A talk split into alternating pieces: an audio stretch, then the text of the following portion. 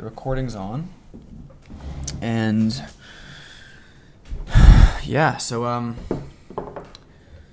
just let yourself flow. I'll be here to ask questions and, and say as much or as little as you want, and I can always ask more questions to dive a little bit deeper. And um, I really, yeah, I really just invite you to, to flow with it. And um, you know, this this is a powerful experience, and um, I found for myself going to some of these powerful experiences that I can allow my I can allow a pressure to perform or to say the right thing or to just the nerves of because you're sharing something so vulnerable.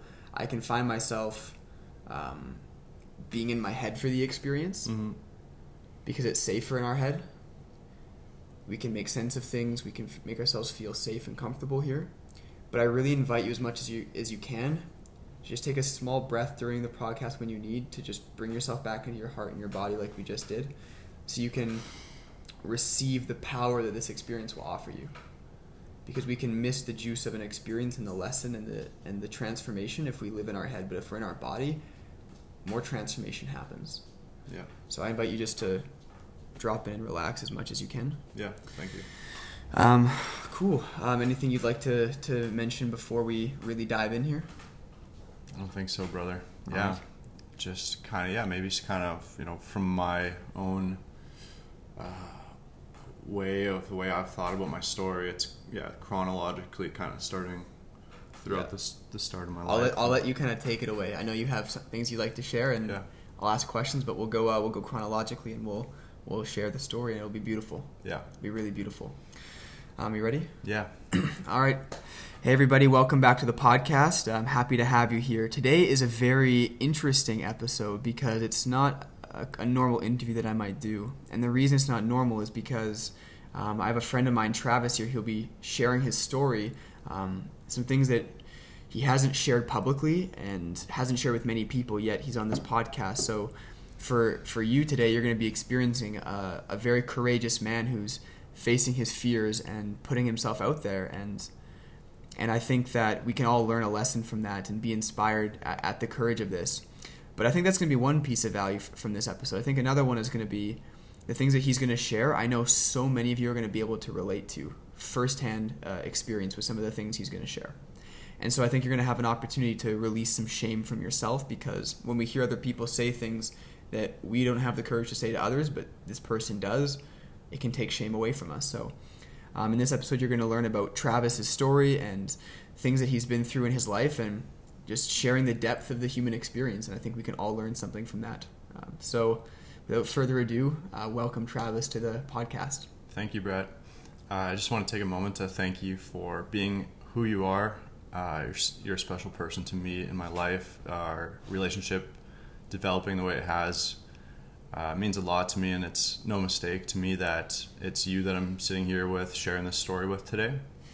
You make me feel comfortable, and I appreciate you holding space the way you do for me and for others.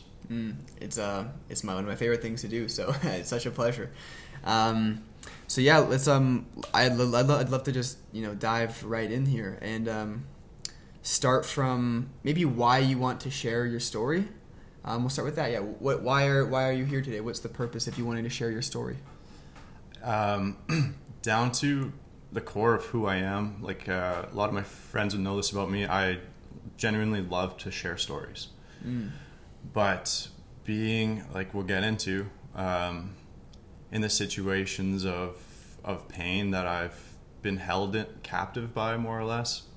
You know, I wasn't in a place where I I could speak my truths. Um, I was living through a lot of fear, and now to be where I am today, it's I'm on the other side of that, and I always knew that once I would pass through the situation I was in, that there was a lot of power on the other side, Mm.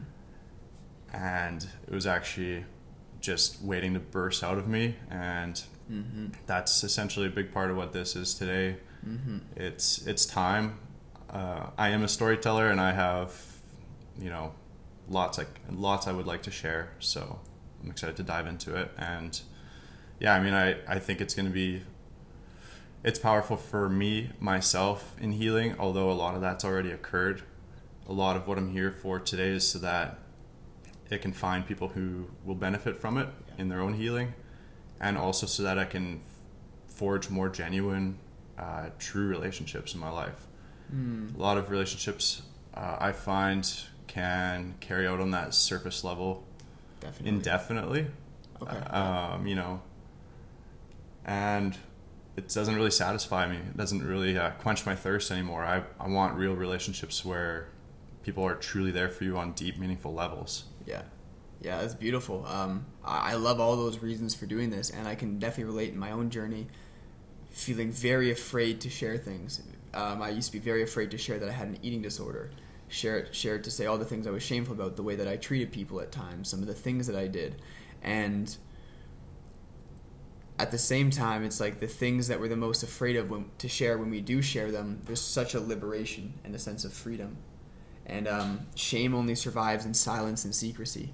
And when we can openly share it, that's when there's like a real inner transformation that happens. So um, I'm just grateful that uh, that you're showing that vulnerability for us and leading as uh, as an example for for your community here and um, your family. So um, I'd love to dive into to you know the first part of your life. I know you wanted to share your story chronologically, so um, perhaps you could start with um, start from the top. You know. Yeah, thank you. Yeah, I kind of want to just start from the beginning. Um, maybe it gives some level of context um, for what I'll share a bit later on. Uh, I grew up on a farm. I had two older sisters, and my childhood, as I recall, was super positive. We we had a big backyard, uh, a bunch of pets. My sisters and I would always play out in the yard. Uh, my mom would always be doing yard work. We had a pool as well. Um, and then my cousin Rael, he lived like less than a mile down the road, so he would come over all the time and play with us. My grandma Edna was was often there looking out looking after us as well. And yeah, I mean that's kind of uh, that's the essence of, of when I think about my childhood. I, I go back to that, and uh, we'd spend also like a lot of time playing Lego, me and my sisters, or playing with Barbies, admittedly, Mm-hmm. And it was it was a positive childhood. Um, by the time that I was 11, however, I was kind of tr- had to transition out of childhood to some extent. Yeah. I was expected to begin working on the farm, and uh, At 11 years old. yeah, So you're kind of like this playful child. Things are like rosy and fluffy and nice, and then all of a sudden, 11 years old, now you have to like it's time to go to work. Yeah, um, probably in my dad's eyes, it's more than time. I think that he probably started working on the farm when he was more like seven or eight, to be honest. Got you. So I got a couple bonus years from that perspective. And uh, Yeah. 11, I think I put in like only 100 hours on the farm that year. And we still sometimes laugh about it took me an entire summer to paint a little cultivator red. Like literally, Yeah. I, I wasn't the fastest, best worker, but it was to learn that work ethic. Sure. That was my like transition year. When I was 12, I was legitimately uh, every day of summer full days of work. So Mm. more like 400 hours during my summer break. Yeah. And you, are you getting paid for this work? Yeah, paid. I when I started out, the first summer I was actually employed by my grandpa Harvey. He paid me two dollars an hour, and uh, Okay. Hopefully, you got a Yeah. raise since then. I hope. yeah, yeah, but uh, yeah. So I was twelve. I was twelve onwards, working full time on the farm, and uh, yeah, I mean, I loved riding quads and spending time freely, Yeah. and that was a little tough to be pulled away from from childhood in that sense. But there was also a lot of benefits to working at a young age, like. I did develop a really great work that work ethic that uh, does model my dad's quite a bit. I feel now, hmm and there's a lot of a lot of power and benefit to that in my For life. Um, Was that one of your goals when you were younger to, to be like your dad and have the work ethic that he did? I'm not entirely sure that it was. Okay. Yeah. Um, yeah. To some extent, there's there's things you want to take and things you want to leave, right? Mhm. Still, but uh, yeah, it's you know there's other benefits such as having your own money in your wallet, but I mean I felt like I was missing out on quite a bit. All my friends uptown would uh, they didn't start getting jobs, part time jobs, so they were like 16. So they spent all those like four or five other summers biking around together, having sleepovers, playing video games.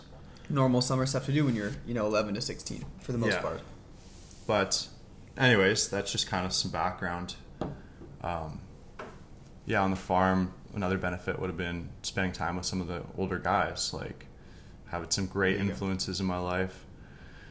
And, uh, yeah, namely, this will, I'm going to talk about Rael later on again, but um, Rael, my cousin, he was 16 when I was uh, 11 when first started, so Yeah. then him and I worked like side by side on projects like uh, everything. We we mostly did tons of yard care together, and it'd just be the two of us, and we'd be talking and listening to music like crazy, and uh, yeah, get into it later. But uh, yeah, when Rail was twenty one, he ended up passing away. So Yes. I mean, the time I spent with him was invaluable as well. Well, and I know that a big part of the story that you're going to share today is about all the the um, deaths that you've witnessed, and Riel was obviously an important part of your life at a certain stage, and then later on, 21, it's like a lot of these deaths are happening prematurely. Um, now, I'd, I'd love to dive into to, to the depth that you'd like to dive into next. So, like coming back to the start of your story, like was there any depth that you wanted to dive into around that age 11 or before that or after that or did you are we past that stage and you want to move on Yeah, I wouldn't mind just kind of touching on when, uh, like, I'm grateful to, to my mom for, uh, if it wasn't really for her pushing, I don't think I would have necessarily been, uh, been able to play sports during the summer because it interfered with farm timing. okay So when I was younger, I, I had a lot of uh, interest and passion with baseball and took it quite seriously until I decided that I would uh, ultimately play spring and summer hockey.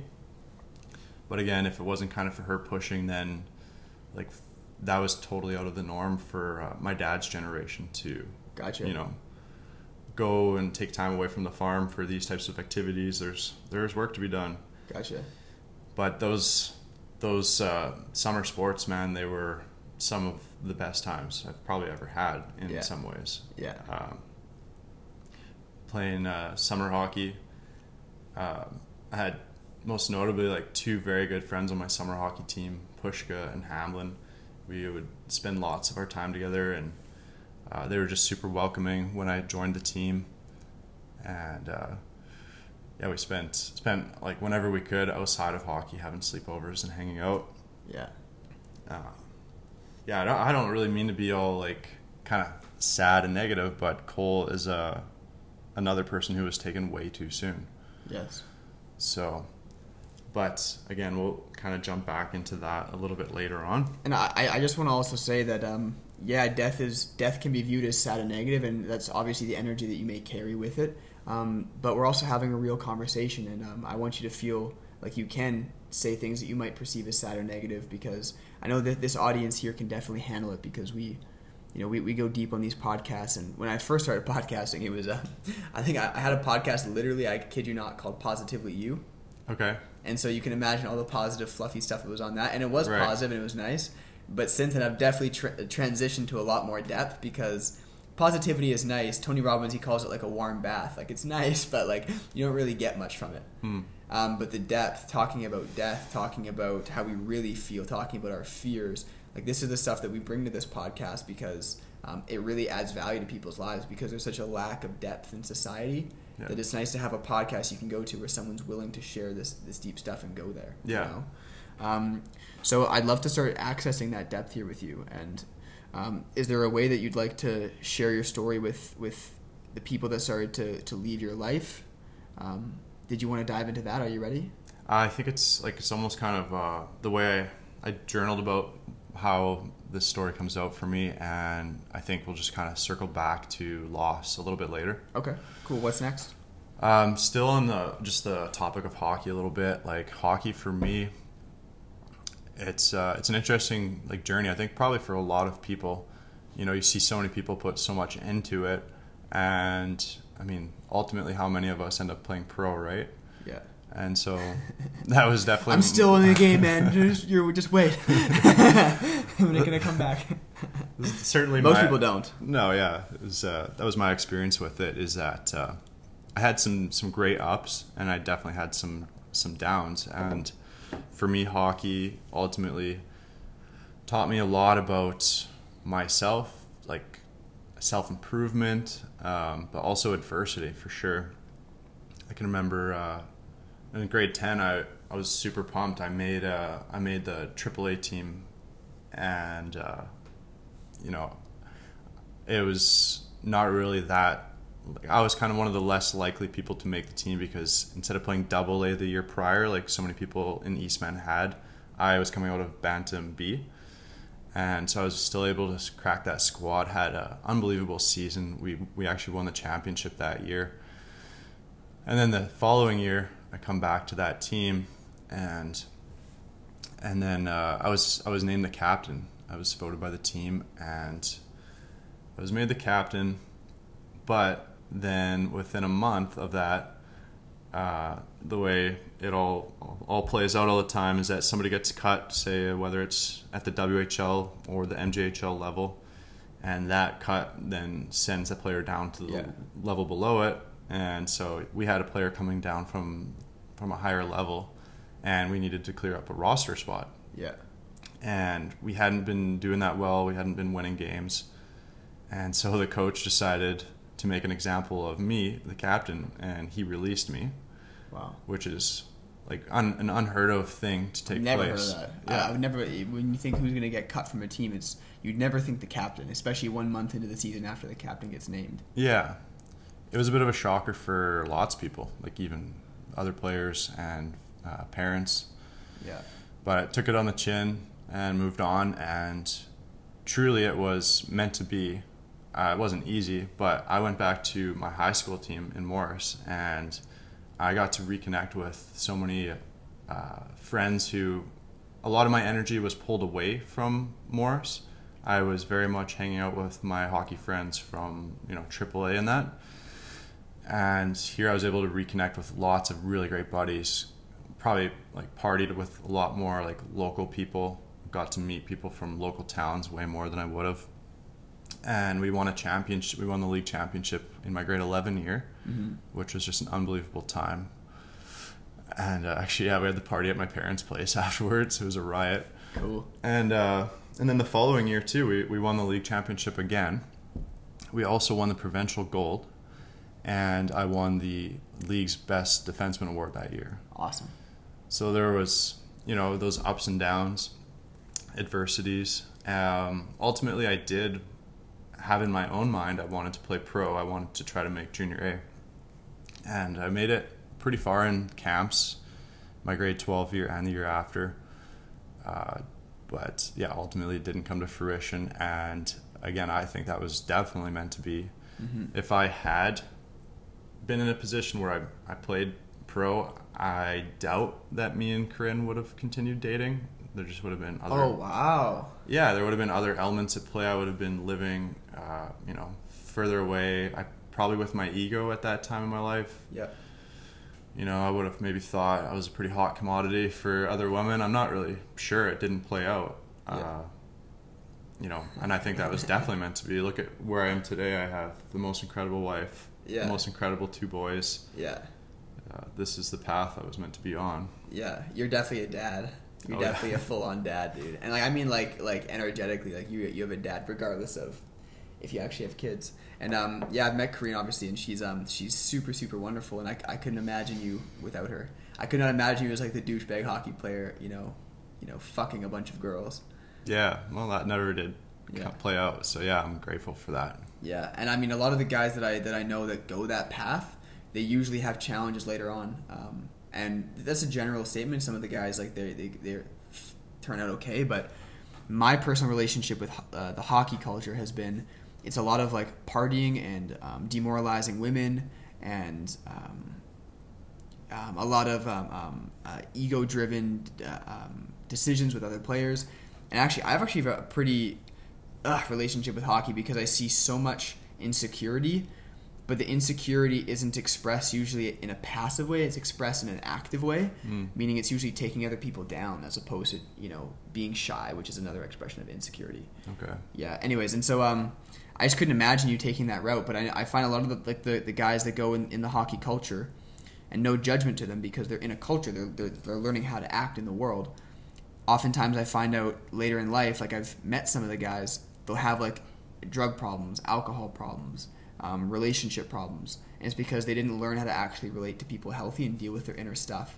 Because so many men in the hockey culture, like you get taught if you have a feeling, even if you get slashed in the in the hand or something and it fucking hurts, tough it up, bitch, you know, or pick up the pucks, pussy.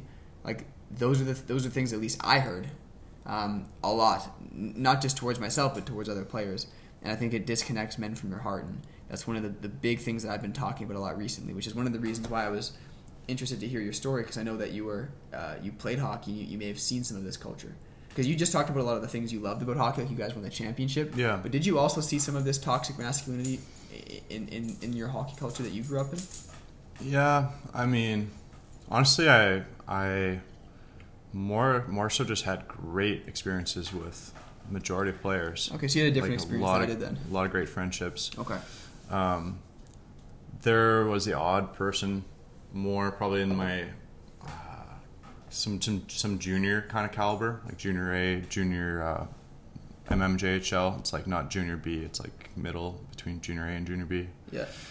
Uh, the some some of that where, and like those moments still, I still can recall them and they still stick out to me. I remember the players, so like it wasn't common, but I, there was some of that, and yeah, I mean, I think that probably the people who mistreated me have evolved and changed as well. Mm. So, you know, not everyone's going to be mature and grown up at twenty. True. So it's yeah, it is part of the culture to some extent. Yeah. Probably more so as you get up in higher caliber, perhaps. Yeah, I think yeah potentially that, that could be true as well. Um, so moving on now, so you, you, you played hockey, you won the championships, you're feeling great, um, but you end up um, staying with Corinne and staying um, um, in in the smaller town energy and not like say traveling or going and playing hockey other places. Uh, what happens next? Um, yeah, I, I ended up. Oh man, I can remember it being super challenging when you're at that like 16, 17 year old uh, age and you're like trying to navigate. Okay, what am I gonna do with my life? And you know, I was gonna give hockey the opportunity. If if hockey would have worked out, I would have taken that path. And when it didn't, then I did a pivot and decided to to enroll in business school. And uh, yeah, I mean, I was all right. I did five years of business school. Once you start, it's hard to stop. I sincerely wanted to drop out in like year three. I was like, Yeah. I'm not, I'm not the most studious individual, and uh, I don't have a lot of patience for that. I hear you. So I didn't either. I dropped out a year and a half into my business degree. I'm like, I Oh, can't yeah. do it. I'm done. yeah, I'm no, out of here. Thank you. I stuck with it. Your uh, your year and a half's pretty good though. My uh, my sister Natalie, she legitimately lasted. She went to university for one week. her uh, her husband Chris, two weeks. Are they entrepreneurs now? Um, no, he Oh. like my sister. Oh man, she she she took a a path of like I don't know bartending, hairdressing, bunch of bunch of stuff. She's the one who's now passed. Yeah, yeah. He uh, he took a great path. He went into uh, Canadian border security and got himself, uh, you know, a great government job with pension and great pay. That would have topped basically anything you could have gotten coming out of school with a degree, which sure. is kind of hilarious. I was talking to a guy recently. He's like six years or so into his business degree, and he was like, "I'm like, so I'm curious because I asked, I was like, how much are you gonna earn? You know, when you get out of school?" He's like, "Tell me like he's gonna after taxes like like a little over two and a half grand a month, maybe maybe that might be Oh, a, yeah. good salary." And for me, that's, That's like a struggle. wow, paying you pay like fifty thousand dollars or whatever you pay for five, six years of school, and you only earn that much. To me, it was just like straight up like stealing, Mhm. like robbery. Oh man, I mean, Unless unless he loves what he does, which I'm not 100 percent sold he does, but unless he loves what he does, to me it's just like highway robbery. yeah. Well, there's definitely a couple elements like for why I felt the pull to like drop out. you have lost opportunity for making money. Say, uh, say five years of school. If if a person could draw an income of say fifty thousand dollars, you know, working hard for doing whatever, fifty grand, five years, it's two hundred fifty thousand dollars. But instead of that, you're spending your time in school, paying for school. Yeah. So, I don't know, and then and then a lot of the uh, I, I'm I've been an entrepreneur at heart for many years, like since I was probably like 14. Honestly, that inner desire where I would like grow vegetables and sell vegetables and like just try to earn a buck. Me and my neighbor uh, Caleb, actually, I had kind of meant to mention him earlier in my childhood, but uh, him and I we spent so much time together and and we're wired similarly. So, anyways, I go to business school, and ah, man, there was some good courses, and it pushed me to learn some things I never would have uh, taken the time to teach myself otherwise. But there was also so much fluff, and you're sitting through the fluff, spending Yeah. your time and energy on it, and you're frustrated with it. Yeah. Um, yeah, in university, I I really started to recognize the fact that I was generally I was different than like 90 95% of the people in my business faculty. Yeah.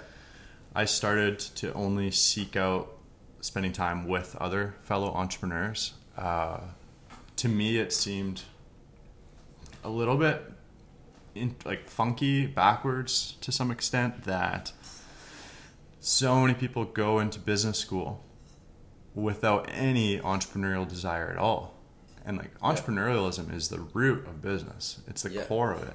Yeah. And uh, no, man, I mean, again, 90, 95% of people go into business school to get a job to work for someone else. Mhm. It was a head scratcher for me, and I couldn't, I Yeah, to struggled least, to relate with a lot of people. Like, Yeah. I felt, I just felt at home with other entrepreneurs. For sure. For So- sure.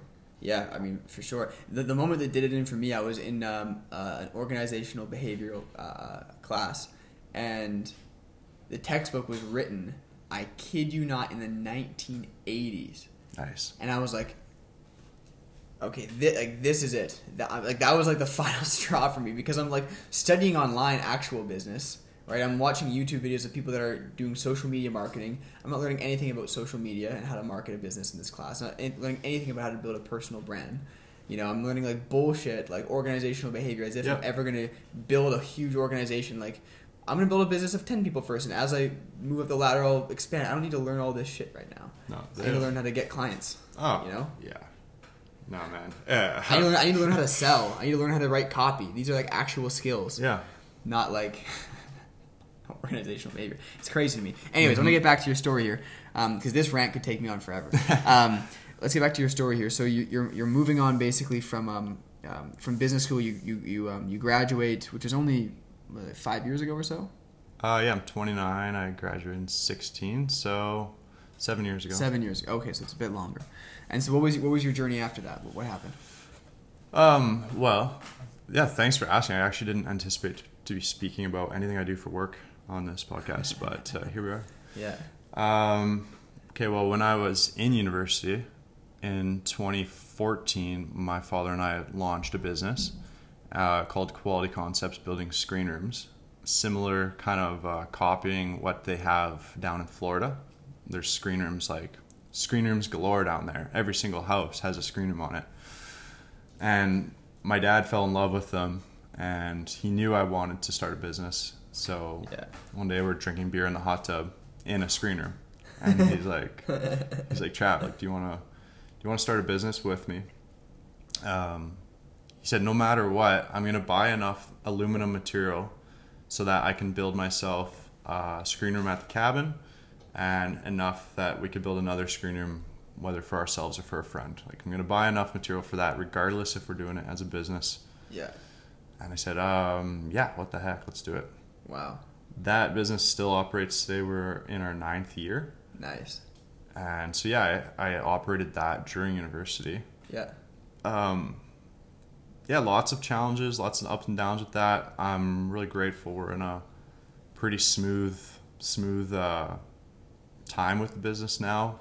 We're not so much in like that early R and D, trying to figure it all out. and I know that stage I've got well. uh, some really great people helping me. Uh, shout out to my friend Tyler, who's been exceptional, and it's been it's been great to be on the ride with him. Mm-hmm. So, so there's that going on in my life, and then also in 2015, I started up a business with the purest of intentions. Uh, ah, so 2015 in 2009 is when I had lost my cousin Rael, who was genuinely one of my best friends, and uh, that had this impact on me, which just even unconsciously a lot of it, you know. And uh, How old were you at that time? when he passed, I was 16, You're 16. How how uh, how close were you two? in like so close, Like, was he a be- like a best friend? Virtually. Like he was, he was. Uh, yeah, I mean, I spent all all my time in the summers with him. He was like an older brother to me. I didn't have like you know an actual older brother. He was my older brother. And how much older was he than you? five years older, the same age as my sister Natalie. Wow. Okay. Yeah. Wow. How did he, how did he pass? He had a heart arrhythmia, so oh, it was so crazy. So one day we were at the farm. Um, I was washing something on the uh, on the wash pad. He comes by after he was done work at Westfield, and uh, he came to. He was going to wash his car and then share some really great news with us that day. And so, anyways, he uh, he comes in. I I help him wash his car, which was, you know, I'm thankful for even that, sharing that with him in that moment. I took the time and I helped him wash his car, and then when we finish that, we go inside the workshop and we have a beer. And then I think I had one beer. Again, I'm 16. Yeah. No big deal. Yeah. But uh Oh man, I had so many good times with Ray. He got me in a club when I was I'm shit you not. He got me in a club called Dylan O'Connor's when I was 14 years old. wow. Anyways. How old did you look? Did you look 14? No, I probably looked 18. Okay. But so anyways, we're having a beer and but my my buddy Matt uh my best friend Matt comes and picks me up. We're to go to the movies. So, off we go. And then uh the uh, the other guys sit and they have I think you know one or two more beers. We probably sat there and had had three beers, and and then they uh, that's it. So Rael Rael's going home, and his dad Renell was there as well. And Renell and Rael live less than a quarter mile. Like it's like they live like 200 feet from the farm, so they had to leave the farmyard go down the road 200 feet and pull into their own driveway. And Rael's driving in front of his dad. And uh, as they get towards the house, uh, Rael's car continues to roll forward. And uh, yeah, Renell, I think right away he he knew something was wrong, and raced out of his car to go see Rael. And that was it. Rael was gone. His dad dead by the time his dad got there. Yeah, man, he had a heart arrhythmia. Is what it was. What happens when that? What is I don't know. Your your heart, I guess, it beats out of whack enough that it the pattern of the heartbeat is gone, and it, I mean, I don't know if maybe you had a defib, defibrillator or something in that exact moment. If something could have been, if he could have been brought back, I really don't know. But that's ultimately that's what it was. It's just like this unbelievable thing. Did he have any issues with this in the past, or was it just out of, out of nowhere? No, I think that was, out of nowhere, man. That day, Wow. the news he shared with us that day was that he had just been accepted into the Navy. Legitimately, that day. Wow. It's so interesting to think about now, like more from like almost a spiritual level. Yeah. That it's like that chapter of Rael's life was coming to an end. Ah, he had so much like ex- he when he died, man, he died pumped, so pumped about the prospect of you know the next chapter. Mm.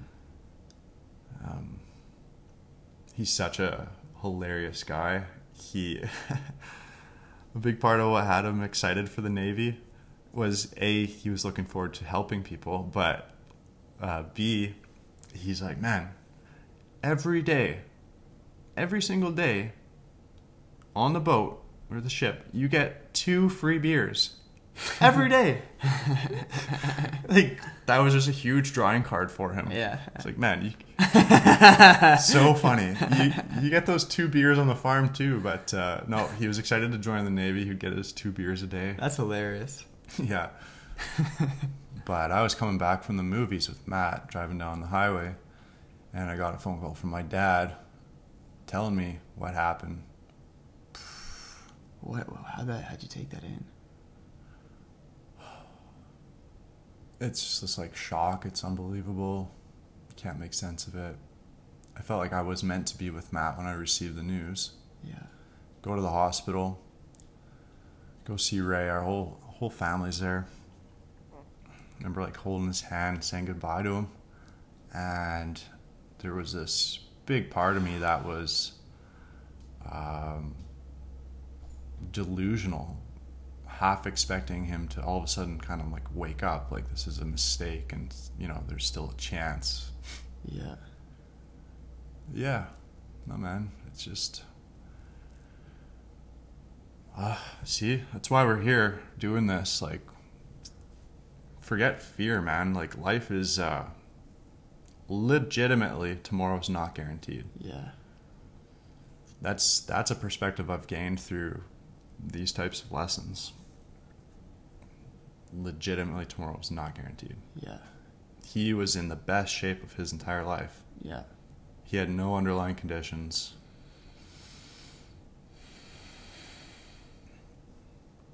Yeah. So what happened after that for you and the family? Like, how did you guys deal with that for the next few months? What did you do to, to deal with the, the pain of that loss? I don't know, man. I don't really know. I didn't have experience with grieving. Probably processed most of it on my own. I don't think, as a family, we probably didn't spend a lot of time like talking in depth about it.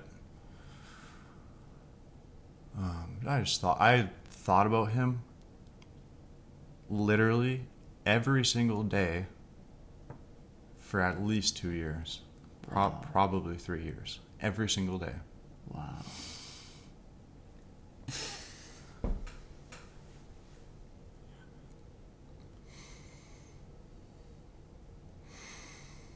Take, take a moment to feel that.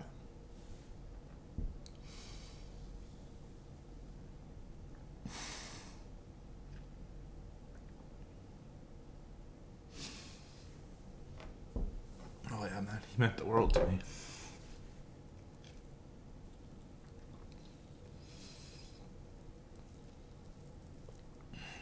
Just try to carry him with with me and to emulate the best values about him. He was he was the guy that legit would put a smile on everybody's face. You know, I've ta- talked to you in the past about how if I'm living as my best self, my I would I would kind of strike you as that like Adam Sandler type of figure, Mm-hmm. like be like you'd be struck by me being like the person who is so like light-hearted and joking and like not not taking things too seriously. Like that was Ray, and Mm. that's that's essentially if I was living from that heart space, my best best self, not living in my mind, not focused on you know work or the next task all the time, but focused on the people around me and joking around. Like that's that's straight up Rael. Mm. Mm. So Sounds like a beautiful, beautiful man. yeah, yeah, he was the only child, and his parents they still mean a lot to me. Um, Still in contact with But mm, oh yeah, but man, did they obviously have one heck of a time with that. Still do. I mean, there's just it changes their whole prospect of the rest of their entire life. No grandkids ever. Yeah, I, I yeah, they are my family, and uh, try to lean into my relationship with them because, well, ultimately, you know, we all need each other, Yeah. and they don't have Ray physically here anymore. So, yeah, that's a long-winded way of talking about how and why I started my business in 2015. Uh, Passages was the name of it, and it was a website where uh, people could create uh, profiles for people who've passed away in order to then it was like more it was supposed to be the kind of more social way of online profiles for people after they've passed. Yeah. because so many like obituary type of sites they have like a comment section. But they they are not really they're capturing more like condolences Mm. than they are capturing like awesome stories and Gotcha. so yeah man i poured my heart into this i it's all it's been wrapped up now i spent oh shit it only got the company only dissolved like two years ago so yeah the better part of like a full 10 years Wow. of energy was was spent on trying to make this thing work and a good amount of cash. And ultimately like man we had made a lot of progress. I had uh, eventually i brought in a business partner mike st croix he's an amazing friend amazing person. And we we really tried man. We we had a lot of things right. Um, just we also had other things going on later on in our life and it was tough to tough to get it off the ground all the way. Yeah. we we had some you would like this because uh, you actually kind of do something similar to this. So we had this platform but we were struggling to monetize it. Okay. so it was just a cash burn right? But then this is mike's idea was to uh, he had a desire to capture video of people sharing like their life. Like okay it's like it's great that we're capturing on this platform stories from friends and family about the person after they've passed Yeah. but the concept was how about we sit down and get people to share stories about like their life story on video prior to when they pass like Mm. so we were into that and man we've we've collected somewhere around 40 life story videos Wow. that are unbelievable Wow. um, I'm not like one to want to make excuses for why something didn't work, but this idea was just kind of gaining traction decently Yeah. when uh, COVID came around, Oh, I see. and our target market, you know, you, you're kind of trying to interview people north of 60. The concept isn't that you have to only do this video one time either, which a lot of people didn't understand. It's like you do it now, you have it as a just in case, so your family has it if something were to happen. Yeah. But there's nothing saying you can't do it every five years, and you know. But a lot of people thought about the video of being like, oh, if I'm doing this video, it's because I think I'm gonna die. It's like, well, we're all gonna die. Yeah. yes.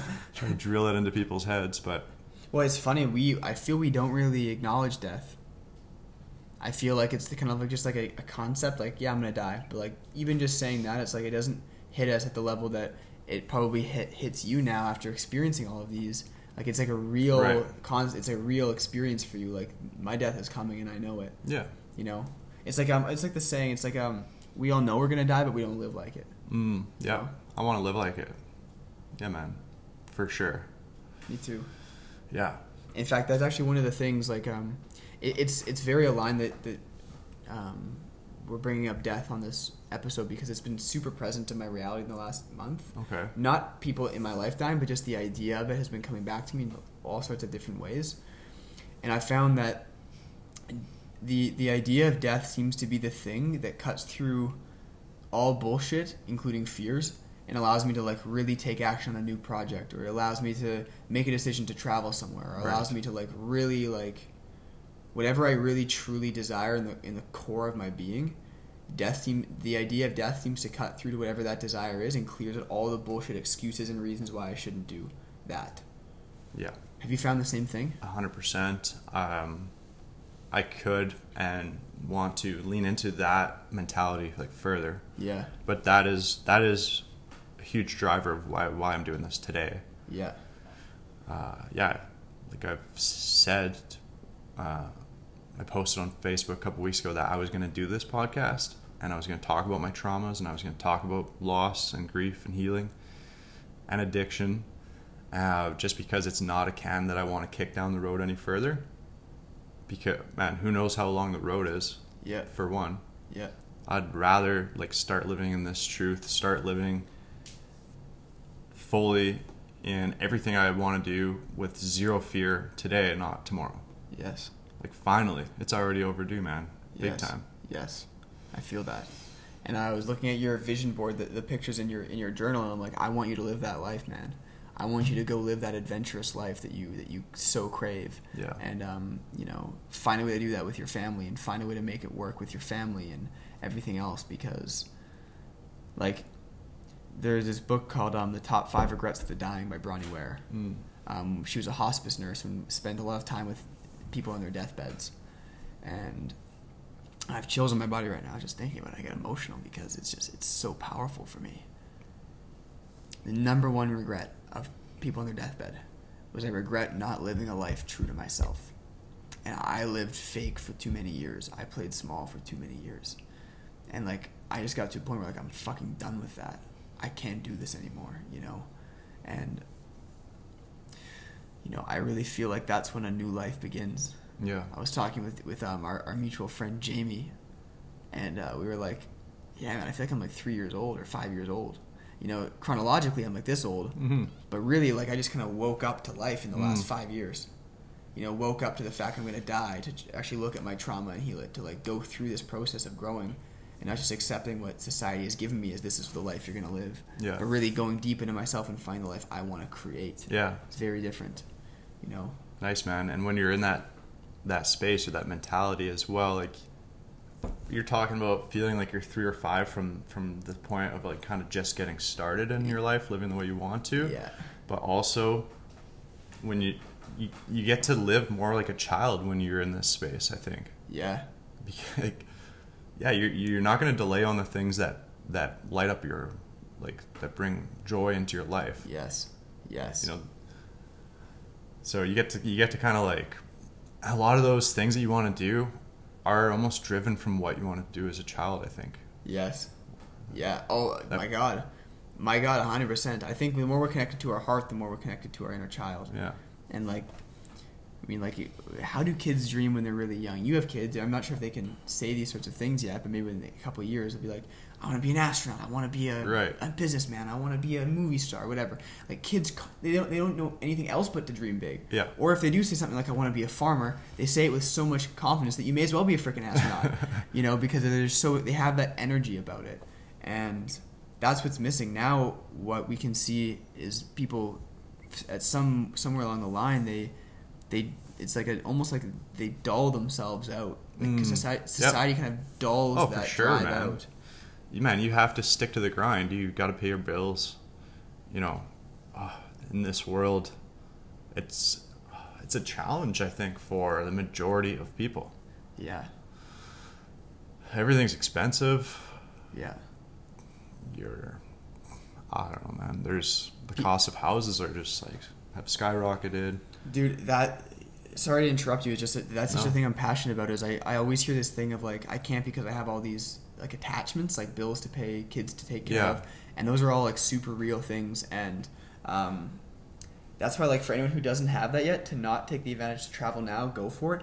But also, I see people every day on Instagram. They have a family and they live in a little travel van, and they have a, some little, little income online, and they just Yeah. go do it. Yeah, Or like you know, like there's always like, that way to go do it. yeah. I think, I think, yeah. You have you have to maybe be willing to get a little creative. Yeah, creativity for sure. Yeah. So But that's all part of the fun. It's like it's just like creating. It's like who who cares if you have like a huge house? But you're creating, you're enjoying it. It's like what are we gonna do next? Let's make it happen. And Yeah, yeah. I don't know, man. It's like if if if you're tight on on money and feeling those constraints, of course, my mind as an entrepreneur goes to like yeah, try to navigate some type of a side hustle. Yeah. But it could be easier said than, than done. I mean, True. a lot of people aren't wired like that at all. And yeah. it's easy for a lot of fears to pop up for why, I don't know, they're not the entrepreneur. They don't see themselves that way, whatever it is. Yeah. No, you, you you make an amazing point, and um, it's pretty naive of me to say that you know just go do it. Yet I also believe there's truth to it. I just I just know that even if some people aren't naturally like wired in a certain way, we can learn skills that are high income. You can learn high income skills. You can study. You can grow. But I mean, there's like even if somebody just has enough shame in their body, or if they have enough um, unworthiness, they don't believe they can do it anyways. So that's why I think like to start, we all have to like take some sort of like therapy process, like really like go deep into ourselves because if we don't, then what's going to keep running in our life is the default. And we're never actually going to get to our core. It's just like like you said, we're going to keep kind of kicking that can down the road. Yeah. And then there's going to be that really painful moment. I don't know when it's going to be, but it's going to be sometime in your life and I hope it's not until your deathbed but you realize that you're living somebody else's life Yeah. and not yours. Yeah. That's and that that that to me is the thing I, I want people to avoid the most. There's few things that drive me to help Mm. people as much as them avoiding that moment. Okay. Yeah, Nice. because that that one eats at us, man. You know. Anyway, I'm getting inspired here with that. Yeah, I like it. I love it. Um, Some good rabbit holes here. Yes, that so many. I mean, the things you're talking about are so deep that of course there's going to be just endless ways we can Yeah. go about this. Um, so uh, you're getting over this this death now. This wasn't the only um, passing that you had in your life. There was more that came after this. Did they did they add to one another, or did you feel like why me? Like why is all this shit happening around me? Like what were kind of the things that went through your head as you Hmm. started to continue, and what did end up happening? Um, well, some of my first experiences with death were, um, yeah, I mean, Rael shook my world, but before that, the first times I had experienced death at all would have been uh, I had mentioned my neighbor Caleb earlier, not as much as I had wanted to, because yeah, my early childhood was spent kind of yeah with my sisters, my cousin Ray as I was a little bit older and they became teenagers and uh, I became a little more independent, Caleb and I, we lived like a half mile from one another, same age, and we just ripped on quads and uh, snowmobiles like steady all the time after school, summers, until work came into play. Yeah. Uh, and then and building forts. So, anyways, uh, Caleb had a younger brother, Graham, and uh, Graham would just come follow us around everywhere, basically, all the time. Mm. Well, Graham passed. Um, geez, I think he was eight. And me and Caleb. Uh, sorry, I'm just trying to get this right. Yeah, me and Caleb were 14 years old. There's a quadding accident. Yeah. Oof. So that that was one of the first experiences. Uh, another, like that was yeah, that's crazy. I cared for Graham, but uh, he's not your best friend per se or your sister. You know, has an impact. But anyway, another early experience too was uh, Dustin Hickey, who. So when I went to uh, daycare, prior to kindergarten and also sometimes like I think after schools and, and such was at the Hickey household. And Shayla's my age, Dustin's uh, two years older, two or three years older, and oh man, he was again. It's sometimes there seems to be a theme with those who are taken too young. Because Rael shared this in common, Graham, Dustin, genuinely they were all that type of energy. They're just amazing people to be around. Yeah. but dustin he got like a very rare form of cancer when he was like 14 or 15 and succumbed to it when he was 16 years old. And i mean yeah I spent tons of time with dustin especially in my earlier years This is like 2005 and 2007. Another person passes, and then when was the, when was the next person that passed? um, another experience I had with death was my my, my uh, what do you say? What's biological grandfather, Rick McDougal. Okay. So my mother was adopted. This was her actual father, who ended up, you know, I guess she reconnected with him, uh, and he wasn't like a super close figure in my life, but this had a big impact on my mom for sure. And we uh, we went out to visit him. Uh, he was sixty, and he was super active. Uh, curling, baseball. I think he had just retired, not too long ago. It's pretty healthy generally. Yeah, big garden, had a beautiful garden out in Salmon Arm, BC. Anyway, one day he's connecting uh, a hose coupler. He's just putting a garden hose together. Yeah. Snaps his collarbone. Like, Oh. holy smokes. Goes to the doctor, gets checked out, full of cancer. Wow.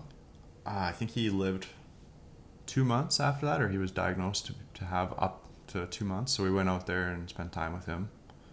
So that's when I was I was 11. When Dustin passed, I was 12. When Graham passed, I was 14. Um, yeah, man. Uh, crazy.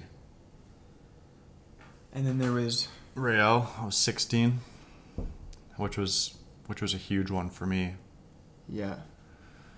So yeah, I don't know. We all have our different experiences with death and how that impacts our life, but uh, yeah, it's really interesting. Like uh, I've had definitely, I guess, by the age twenty nine, I think maybe more than an average person to some extent, or maybe Yeah. I'm just comparing to my wife. Corinne hasn't been subjected to a lot of it yet in her life. I feel like I haven't either. I think you have definitely had it more than average. Yeah. You know, uh, I think I might have had uh, the death of my two grandfathers, um, but generally, like, there's been a couple people that I've. Oh yeah, one person that I knew I played volleyball with, he passed, Mm. um, which is just more just like I wasn't super close with him, um, but it's just just like weird, like seeing him at volleyball like, all the time, and then just like one day he's just gone, like Yeah, it's like almost a, a confusing experience. for sure. Um, so, what do you feel like this has taught you? Like, because what I've learned is that, you know, not that any of these things should have happened or that they were good, but I've learned that there's always lessons and blessings in all these things in our lives, and doesn't always appear uh, that it, it looks that way. And I'm sure that you would love to have another conversation, maybe with some of these people, and. Um, but what, what have you learned from these experiences, and what has it taught you about life? Yeah, I mean, the one thing we've touched on already, the truly believing that that tomorrow is not a guarantee. Yeah. And, and not even like believing, because belief implies there's like some effort to think it. It's like it's a literal fact. Yeah, it's just it's just life. Yeah, yeah. That yeah. is life. You know, That is life. uh, there's a chance I don't wake up tomorrow, or there's a chance of a car crash. There's whatever. It's a very possible thing that could occur. Do you fear death? I do not fear death. I don't.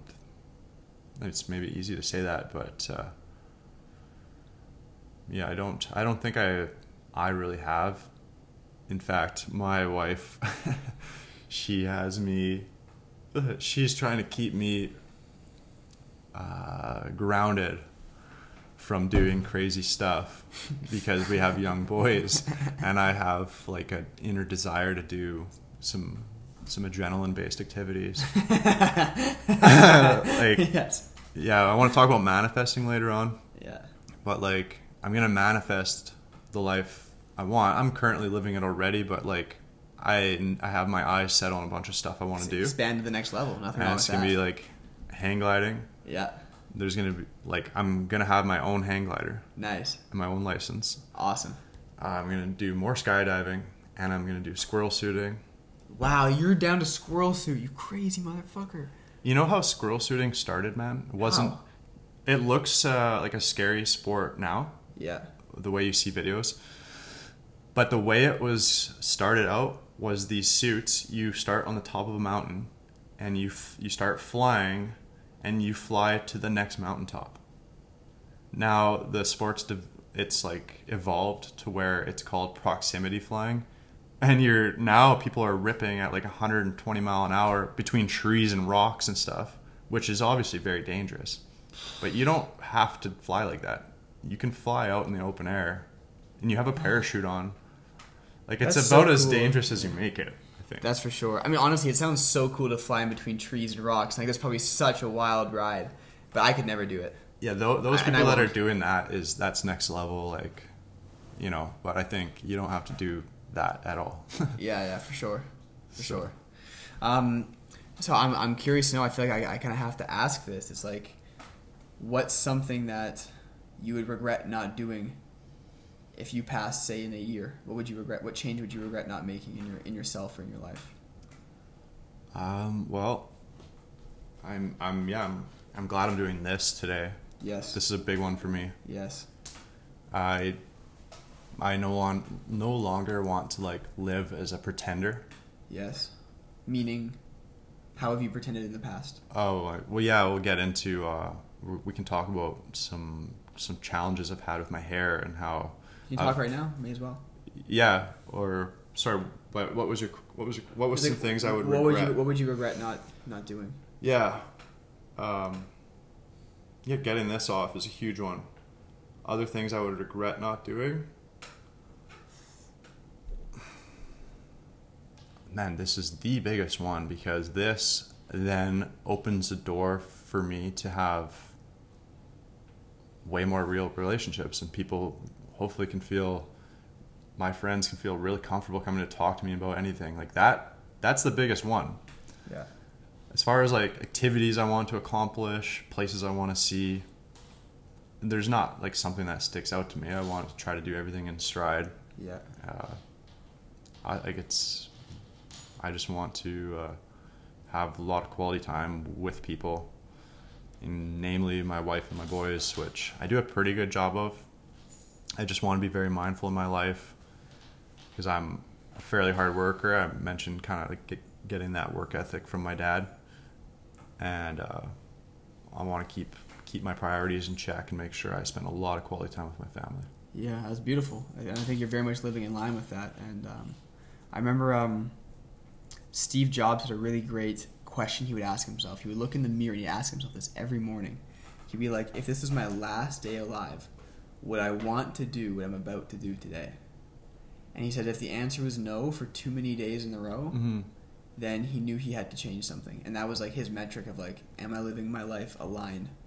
Is using death as like, if would I want to do exactly what I'm about to do today if this was my last day? And if the answer was no for too many days in a row, then he would change. And I thought that was pretty cool because it's like we could all have like one, you know, a few off days, like it's Yeah. whatever. You know, not every day is gonna be perfect, but it's like if it's getting consistently like this is not the life I want to be living every day, then I know I need to make some changes. Yeah, I think that's a really good metric. I think so too. Yeah. Um, so I'd, I'd love to dive into um, more of your story here, specifically around some of the things that you may have carried some shame around. Yeah. And the reason is because we're going to wrap up here in about 20 to 30 minutes. And so I'd love to make sure we can dive into some of the really important stuff. Yeah. Um, so, Yeah, this is a doozy. I'll just jump right into it. yeah. So yeah. So starting at like age 14, 15, I I was aware of the fact that like my hairline was beginning to recede. And uh, I mean that's less than ideal. By 15 16 it was becoming like prominent like Yeah. it's unmistakable. Uh, even beginning to be that way in the eyes of some others. yes. Um, Did anybody mention it to you? Did anybody oh yeah, criticize you for it? There was definitely a handful of moments where people would comment or something. Yeah. Were they were they like hurtful comments specific, or they would just like comment on it, like like it was meaningless to them? It was just like more their awareness commenting like, "Oh, like you're to be bald." Gotcha. Yeah. Some of those uh it's like, "Oh shit." It's like you're right. Mm-hmm. and I mean I- I- going bald is doesn't have to be a big deal. I don't think. It's I mean 65 to 70% of all men in the world experience male pattern baldness. So it's not uncommon, but what was probably the most uncommon thing about it is that it was happening to me while I wasn't still in high school. Pretty early in your life, yeah. Like, so that was that was the trickiest part. I think the insecurities around that. If it had been happening to me in my like late twenties, Yeah. probably would be a whole different story. Or honestly, it probably wouldn't be a story on this podcast at all. Yeah, yeah. But here it is, and it had a. It's. Yeah, it was. This was the hardest thing I've ever gone through. Like, Including the death, including everything. well, those. Losing people is like. different. Okay. This ha- this happened to me, to me in my body. Okay.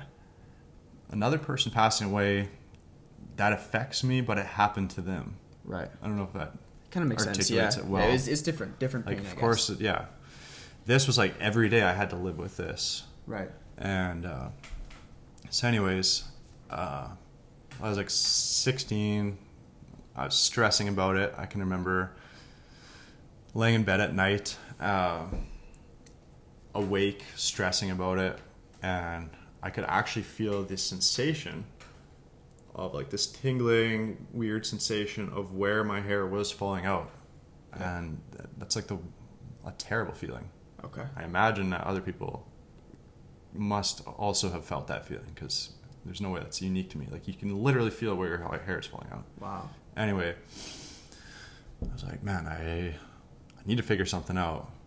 Like, so What, what, what did you see? What, what did you say to yourself when you looked in the mirror? You know, what did you feel? yeah, I don't know, just those feelings of insecurity, wanting to, not wanting it to happen. Mm.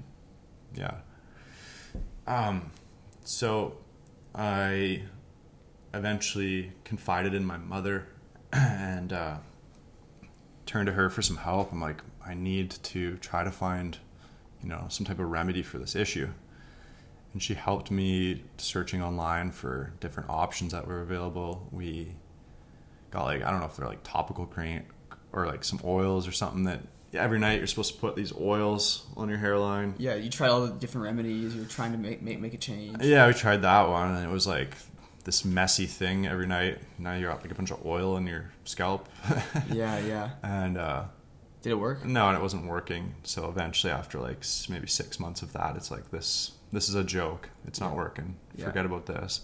You got to figure out something that's actually going to help because the stress is only building. So you're having anxiety every night, or most nights. Yeah, probably most. Yeah. And uh, I mean, I remember another option that we like was out there that we looked at. We didn't proceed with it, but it was like this hat that has light, UV light or whatever it is. You're supposed to wear this hat for like 30 minutes every day of your life in perpetuity. Oh wow. If you stop wearing the hat, I'm pretty sure the hair falls out. So it's like that's not really a, a sustainable solution. yeah, exactly. I hear you. So I, you know, became evident the only legit option that existed was a hair transplant. Yeah. It's like that's something that I could imagine like actually working, you know. And so yeah, ended up getting to the point of being you know serious enough about it, being like, okay, like the follow through was there. Met with um, with uh, whatever one of the places in Winnipeg about it, and the guy was very apprehensive because I was a minor. He had never operated on a minor before. I was like, man, I I need help. It's Mm. like, you know, and he did me a solid and kind of did it anyways. Um. So yeah, we got it done. Did it work? Uh, How does it work? Like, how does your hair go back? How fast does it grow back? Like, it's a whole process. I'll get there in one second. okay. So for that procedure though, it was during harvest time on the farm. And at this time in my life, I didn't feel I guess comfortable enough to discuss these issues with my dad. Yes. And so my mom and I arranged this to take place without his knowledge. And we made an excuse for why I had to miss part of the day, the majority of the day, to go get a tooth pulled. Yeah. I had to go get a wisdom tooth pulled was the excuse. Yeah. And you, your mom was cool lying to your dad about it because she knew how much it affected you. Yeah, I suppose. Yeah, cool. Uh, I don't think it was like ideal from anyone's perspective, but it was the nature of the beast. Cool. I get the surgery and it's pretty invasive. It's like pretty big incision in your head. And I shit you not, man. I was back on the tractor the second we got back from that. Really? Oh, yeah, like- After a surgery in your fucking head? Like it's Jesus. tough because if you just got a tooth pulled, you should be able to go back on the tractor. Right, so you had, to, you had to play that story out to your dad. Oh yeah. No, I had a major surgery and was back on the tractor So later you- on that day. And it's probably not advisable by the by the guy that did the surgery. Oh no, I'm pretty sure some decent recovery time is is advised. So you're basically in a way like risking your body's health Ah. so that you. I, Well, I mean, like you, you I wasn't feeling too good. like you're back on the but tractor, I, man. I battled through it. That's what I'm saying. You battled through it so that you were still perceived by a certain way from your dad. Yeah. Right?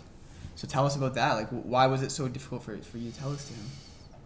Um, I guess just the nature of we typically wouldn't have had like we wouldn't have talked about emotions or things of that nature ever. You felt- Probably. you felt like you just wouldn't understand why you'd want a hair transplant or why you would be upset about it. Or yeah, I, man, I don't know why. In hindsight, I I wish I would have talked to him about it. okay, Um, I think that with his advice and his understanding, uh, actually, uh, the situation could have played out a lot differently. okay, I had gone to my mom, and my mom and my, my mom and my dad got together when they were quite young, like I don't know if like late teens or very early twenties. I think they had my sis- sister Natalie when they were like 23. I think they were together like 20, 21. A- anyways, my mom saw my dad struggle with hair loss. Like he went through it, and uh, him and my, my grandpa lost their hair young. Like it was, I knew it was coming. mm-hmm. And uh, since she had seen him struggle with it, that's a big part of why she felt so strongly that she wanted to help me not go through that same pain. mm. But now, eh, the whole process led to way more pain. Losing my hair would have been way simpler. yeah, Way simpler. Because I had the procedure and then it's like this healing period. So I went from being this kid who would love crazy spiky hair to uh, to a kid who had to wear his hair down and keep a hat on like all the time because your hairline's like yeah, healing. It's really red yeah, and, Oh, and all that. It takes Okay. like many months to get to looking normal at all. So Like you're, you're wearing a hat for like better months. part of a year. Okay. Plus you have a scar in the back as Yeah. well. Now you got to keep your hair like longer. Yeah. so that but then it ended up at some point i gained some confidence back it got better after the healing period a bit and got Yeah. a bit better Yeah. but unfortunately uh, some of my other hair started to pull back a little bit more too and it kind of the whole situation get got thinner and thinner Okay. to where to where it got way worse this is where i wish i had this this is leading into like the darkest period of my entire life Wow. because oh, now I had created a mess for myself. Now I had this poor hairline situation going on where uh, I had already made a decision and I was already far enough down this path that I regretted terribly. I wish I had just let myself go bald in hindsight. I was like, Yeah. you know, it happens to everybody. And I would have been a good looking bald guy. Yeah. But I couldn't see that when I was 16, 17. Gotcha. Um, so yeah, I was in a, I was in a, I was so insecure about it. Yes. Had my hat on all the time. I would legitimately be like, uh, worried if there was high winds and like, oh, what if my hat blows off and my hair blows and like people. Yeah. I was so worried about being like exposed for it. Yeah. Yeah. It's crazy. And so I felt very alone. I Yeah. didn't share this with absolutely anybody at all. Yeah. Except your mom, right? Even at this point, I was keeping this all to myself again, Like all the emotion about how you All felt. of it. Yeah. all to myself. Yeah. And then Oh wow. it just finally, after years, it did get to a point in time where I was like, something has to be done. I was becoming depressed. I was getting to the point where I was having suicidal thoughts. it was yeah, it's the only period of my life where I've I've had those types of thoughts. Yeah. And so yeah, eventually I went back to my mom and sat down and I told her uh, about the, the challenges I was having, and I was like, I need some help. I need to navigate out of this situation, and I felt I was feeling totally paralyzed by the situation. Um, and you know, this is where I want to. I'm apprehensive about even sharing this part of the story because I don't want to shine a, a poor light on my mother at all. But I Do you think- love your mother? Yes, very much. Then you just say what you need to say because that's not going to change. I think what happened is that she became paralyzed by the situation. Mm-hmm. And also, you know, she has her own stuff going on in her life too, her own Sure. challenges, I'm sure, which, Sure. You know, hopefully moving, like, hopefully she feels that she can share more of that with me because I think as parents, you don't feel you can open up to your children about your issues at all. But I know that they went through lots of their own issues, my parents. Anyways, now there's two of us in a state of paralysis. No headway is being made. Um, things are pretty bad for me. Emotionally, like you're feeling depressed, suicidal thoughts at Yeah, times, not pretty. Worthless. Feeling worthless. Yeah. And then um, it led ultimately to a panic attack. I had, Yes. a, I had a panic attack. It's crazy. Uh, yeah, I was in bed one night with all these thoughts stirring, all these worst case scenarios, you know, Yeah. and full out panic attack, which led me to calling my girlfriend, Corinne, and she came over. She was there in under 10 minutes, comforting me, listening to me, supporting me. And from that moment on, I, like, she was always in my corner, but it's like from that moment on, I truly had, felt like I truly had someone back in my corner.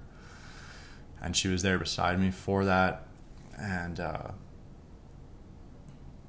and then from there, yeah, we navigated a, a path forward eventually where I was like, okay, I got out of the state of paralysis Mm-hmm. and into a state of action Nice. where I began doing some research, looking into my options.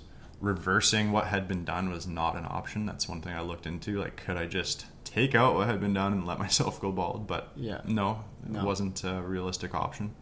So the only other option really was to find a firm because the Winnipeg firm who did the initial procedure, in, it was a bit of a hack job. Like, a, you know, it doesn't help your confidence when you get a shit hair transplant. Yeah, I bet. it actually makes it way worse. Yeah.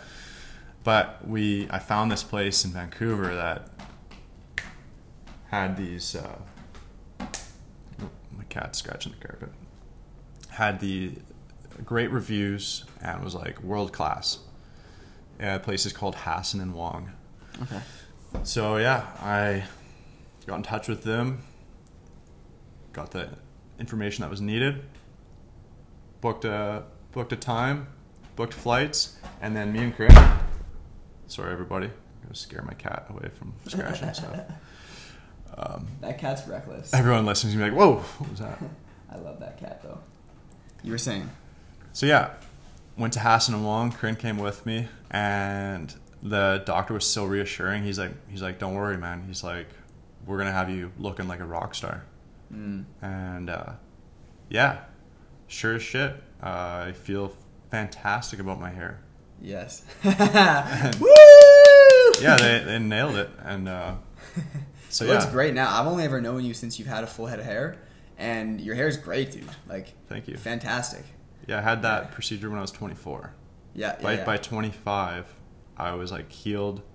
yeah. So the whole journey was from the age 15 to 25 Yeah. until I was finally on the other side of the darkness yes, and the anxiety and the insecurity. yes, dude. I, I'm so fucking proud of you for getting through that. Like, I, I'm I'm happy. I'm happy that you got through that. Actually, is what I really feel for that. Um, and it's interesting, even though like physically, like you were healed, you got through the anxiety, the darkness. how long until you emotionally healed? Mm. Because even now, like you're in the last year, you're just kind of opening up about all of this. Yeah. Which means there's still some shame there for the past four or five years Yeah. about the whole situation, which is normal because it, it lasted so long and there was such feelings of worthlessness Yeah. involved that like we don't really feel called to share that, especially if there's no readily available space outside of like I'm sure you told your wife, but outside of her, Yeah. you know. So when do you think that healing has occurred emotionally, and and how did, how are your confidence levels today? Yeah, it happened. I think in, in small steps, increments. Yeah. uh, bef- before Vancouver took place, um, Corinne and I and my parents sat down and I came clean with my dad about all of it. And he was very accepting and understanding, and that was a huge weight off. Yeah. Huge weight off. Yeah. Um, It sounds like you built this story up in your head where you thought your dad would like belittle you or something or hurt, like be really upset with you. dude, I'm not even sure. Yeah. It just, I just don't think it was the nature of our relationship to go deep into feelings. Gotcha. To simplify it, like I don't really know why. I think there's no reason why I shouldn't trust him. He's the person who's basically supported me the most of anybody in my entire life. Yes. So it's probably illogical and unreasonable that I wouldn't have gone to him. I, I don't know how to explain it even. I, I understand. I mean, to like to be totally to be, to be totally blunt with you, I feel like what's really likely is that you actually didn't trust him fully with your emotions because he didn't express his Right. when you were growing up, and so it was just like it felt really unsafe to express your emotions in front of him, and he might have actually like. There's probably experiences in your life where you may have lost love from him when you expressed your emotions, and you had to kind of potentially like suck it up a lot, or like Maybe. not sure that's that that would be my guess just based on Just that. kind of harden up. Maybe. like growing up on the farm, like you're working at 11 years old, man, like that's crazy. Um, I was working at when I was like 15 or 16. I got a job at Sobeys pushing carts, which is hard work, but I'm 16 or 15. I hated it, but I mean, growing up a farm when you're like 11 years old, that's like hard work, man. You know, so.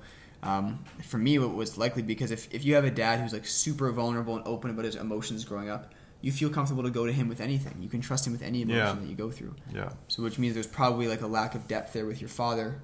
Not to blame him because I'd imagine meeting your grandfather there was a similar situation. Oh, yeah. You know.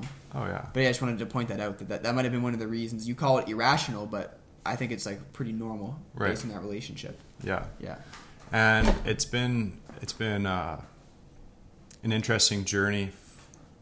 I've seen my parents uh, go through a lot of hardship. Yeah. You know, they lost Rael too. They lost my grandpa too. Yeah. Um, my mom lost her mom, Vi, as well, and they lost Natalie as well. All of these experiences undoubtedly have softened him uh, and made him less of the just like kind of like work mode man. He's Yeah. he's a beautiful human being. yeah. Um, but yeah, the, and he also Howie. Howie was that one rocked my dad's world a lot as well as one of his best friends. Yeah. Um, anyway, I've seen the development and the evolution of my parents as well. So yeah, I mean, maybe he's not the same person he was when I was struggling with this when I was 15. You're right. Like it's easier now to talk to him for a variety of reasons, probably. Yeah. Yeah. For sure. For Sure. But yeah, back to my healing process. Um, it just helped happen in small steps. Finally, like probably, uh, so this happened in 2000 or 2000. Shit, no, I was 24 years old when I had the second. Probably when I was like 27, I finally had the balls to tell like my best friend Matt about it. He, you know, and then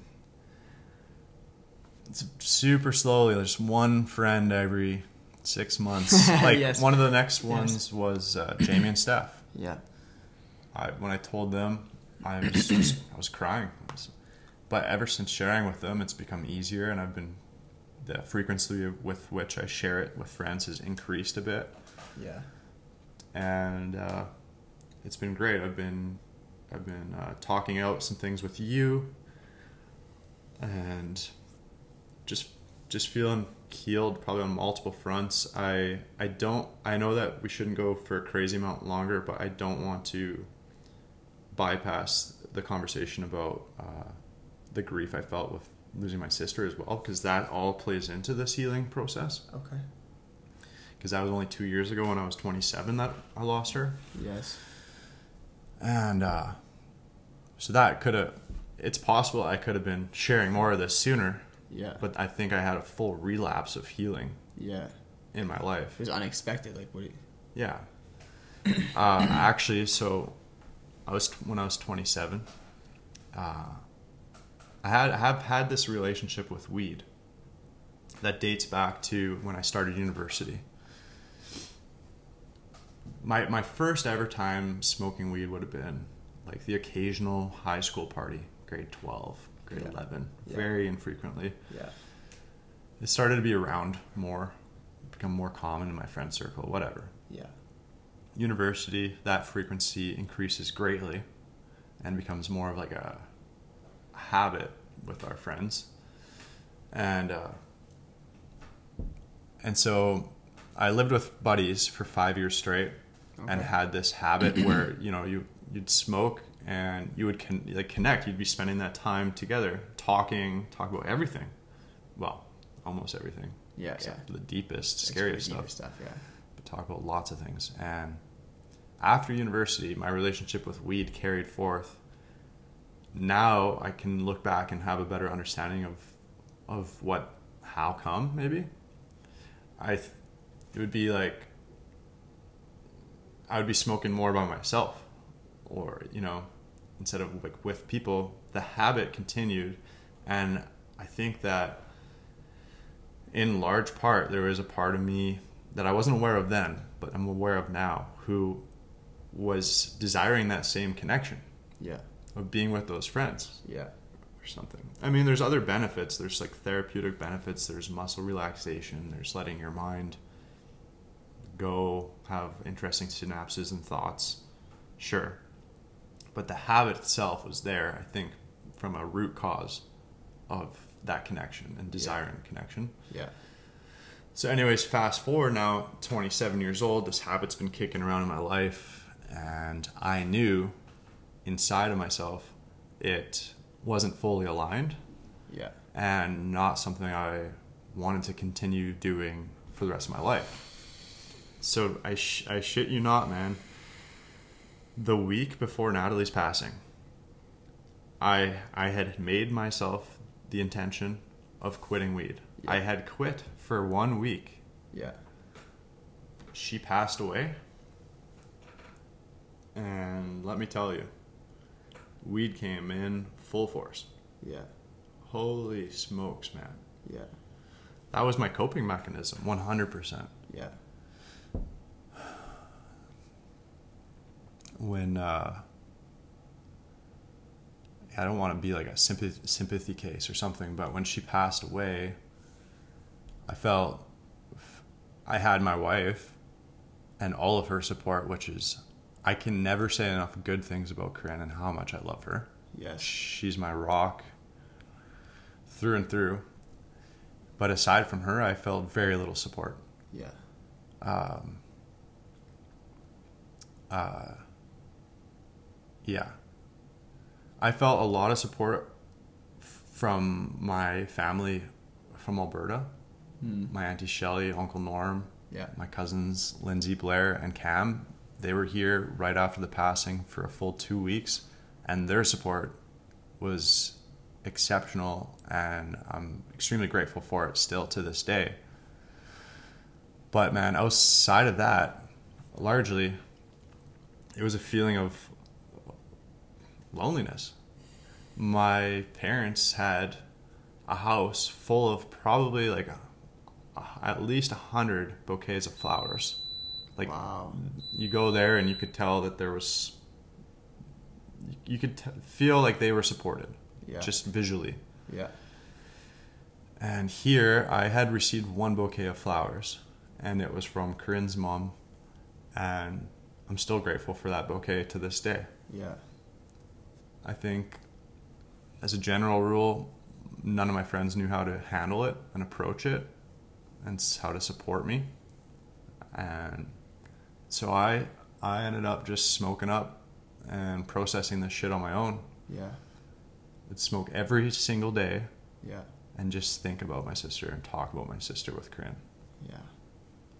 Like it, again, it had gone from like I knew this wasn't the best thing in my life. I was ready, ready to, to do quit. away with it. Yeah. I was stepping into my higher power, man. I was like exercising. I was focused on all the right things. This came and just rocked me. Yeah. And uh, for like 16, 18 months from that moment on, I just smoked like a chimney. Like Yeah. it was so that's where I wanted to touch on addiction because I know that a lot of people struggle with different things Yeah. For sure. and I'm really grateful that now I'm on the other side of this thing. Yeah. I feel really good. I feel healed about the grief of my sister. Like do I miss her? Do I wish she was going to be in my future of my life? Absolutely. Yeah. But me as a as my own person, I'm feeling really good. And you know, I've been able to step away from from having marijuana in my life and wow, is that powerful. Yeah. When I would smoke weed, I would look at myself in the mirror and I would not be pleased with who I saw. Yeah. I'd see this guy with like red eyes Yeah. and I'd be like, man, I'd be like, that's just not good enough. If I look at the same person in the mirror when I have clear eyes, I look at myself with such a high degree of confidence that I can take on the world. Yeah. It's a crazy discrepancy. Huge difference. Oh yeah, Yeah. it gets. It was not serving me. It might have helped me process some of my grief, though. Yeah. Like I'm not saying it wasn't uh, beneficial at all. Yeah. but yeah, I just uh, a comment for me to maybe add to that is like I'm I have no judgment for anybody who still is actively smoking weed or has a vice in their life. I think it's just useful to ask yourself and be real with yourself about you know is this serving me?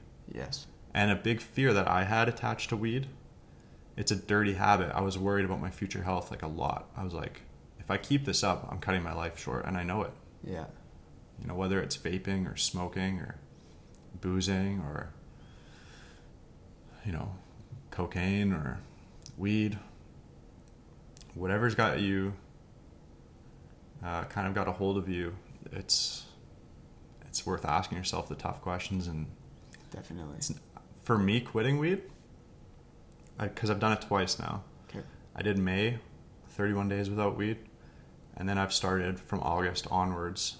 And my intention here is like a minimum of three months before I even try it one more time, because I know I'll have moments, say on a fishing trip or whenever the moment's right with somebody and they have a joint or whatever.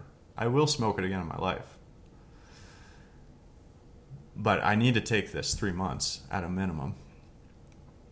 But for me, with weed, the first like three, four days is the hard part. Mm. You feel uncomfortable because your body, your muscle memory is so used to the habit. Honestly, once you get past that hump, I have no urges, man. I have. After that, it just became so smooth. Yeah. It becomes normal. Yeah. Yeah. You know why you're doing it. Yes. I think that's an important piece. Is like you said, ask the tough questions. Like you, you weren't. You said you said you weren't smoking weed that much for any reason because you were dealing with grief. Even before with your friends when you first started, it was to feel a feeling of connection, which we can feel all these things and do all these things without whatever the addiction is. Mm-hmm. And I definitely encourage everybody to ask those tough questions. Um, for me, I, I overate food because I felt, for a few different reasons, but because I felt um, not good enough. I felt not good enough, and I wanted to escape the feeling of feeling so much shame and guilt that I, I ate my feelings. I, I ate them because I didn't want to feel them because it, it hurt so much. Um, and so that, that's what I use food to cover up with. Um, coffee, I think I use to cover up um, feelings of um, stagnation. Not feeling like I'm progressing in my life, and I would use coffee. I get this nice up. I would feel good again. I would go and do a bunch of work. I'd feel great. But I just realized they're they're all just like so many of these addictions. Like it, all addictions are really about a lack of love at a core. It's just we mm. don't we don't love ourselves like this. We don't love ourselves in this situation, and so we we cover up the emotion as opposed to feeling it with some sort of substance or behavior that makes us feel something that we consider is better. but you asked an amazing question, which is, does it really serve you? Does it really serve us? And inevitably, it almost never does. You know. Um, at the same time, I think it's important that we don't judge ourselves. You know, like I judged myself so long. Even once I became aware that it was an addiction, Mhm. I judged myself for having it. But I never solved anything. The, the times, where, the moments when I actually healed these sorts of things is when I removed all judgment, whether I did the habit or not, whether I ate the food or not, whether I smoked weed or drank coffee or not. Right. When I removed the judgment, that's when the real healing started to take place. for Right. me. Yeah, and I think that can be a little challenging at times. Like if if you if you're like kind of aware of the fact that you say want to quit smoking weed, Yeah. but then you still smoke some weed, Yeah. and then you feel bad about smoking the weed. Yeah. Yeah, that's that's tricky, man. It's like if I know we've talked about it, you and I. It's like if you're gonna smoke the weed, allow yourself to enjoy it. Enjoy it. Yeah. There's yeah. no sense smoking and then stressing about the fact that you smoked the whole time. yes, that's just like um, unintelligence, in my opinion. I understand why we do it, but it's just like you're losing. Yeah. You know, you're doing what you you know you're not even enjoying it. You know. Yeah. Um, yeah, I could go on about that for sure. Um, Yeah. With no judgment for anyone who does that. I used to do it too, but. Um, I'd love to, to end off this podcast, Travis. If you could maybe give anyone who's listening just some advice or like what you from your story and what you've been through. And I'm sure you didn't say every little detail that you wanted to today, but I feel like you got a lot of it out Yeah. um, out of your story, what you hope people take take home with them, Mm. slash, what's one piece of advice you would give them, like kind of in the same energy there. Yeah.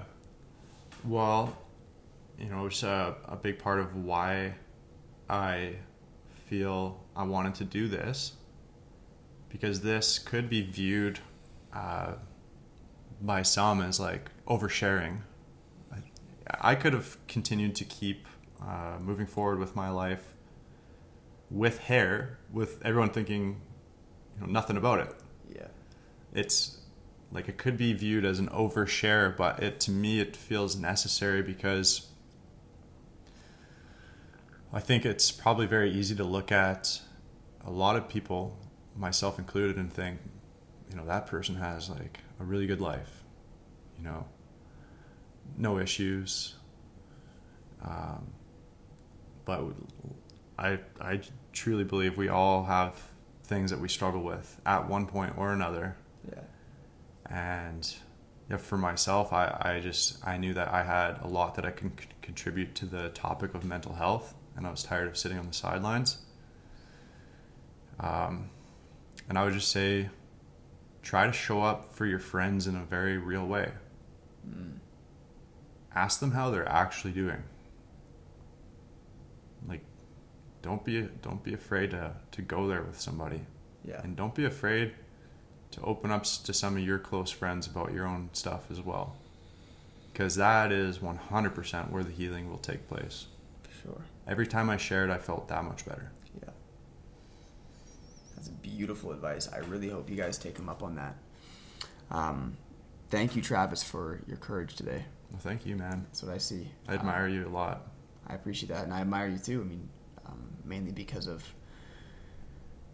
not just because you being a father. That's the thing that comes to me the most when I think about you, but and how much you provide for them. But today, your courage. You know, I've been watching get out of your comfort zone a lot in the last um, three months or so, and I feel like you kind of on a swing this last like month where you're like really kind of getting yourself out there, and that is like to me just the coolest thing like totally the change I want to see in the world, totally the way I want to see um, men behaving, like putting themselves out there and opening up about how they feel because it, it takes shame away from the rest of us men. Yeah. And so, um, and I think that's just a beautiful change to have. So um, I respect you immensely. Thanks, man. Yeah. Uh, thank you everybody for watching. Uh, I appreciate your your attention, and I really hope that that this was valuable for you, and that that um, Travis's courage and vulnerability could rub off on you, and maybe inspire you to ask a family member, you know, "How are you really doing?" or inspire you to, to reach out to a friend and, and, and share something with them if you're going through something. Um, and as always, you can you can reach out to me if you need any support. Um, I'm here to serve. And um, yeah, thank you everybody for watching, and we'll see you in the next episode. Good job, brother. Bring. Oh, thanks, man. Breathe it. Oh.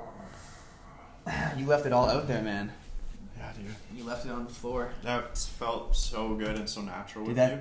Yeah, it felt really. You you look very very natural there.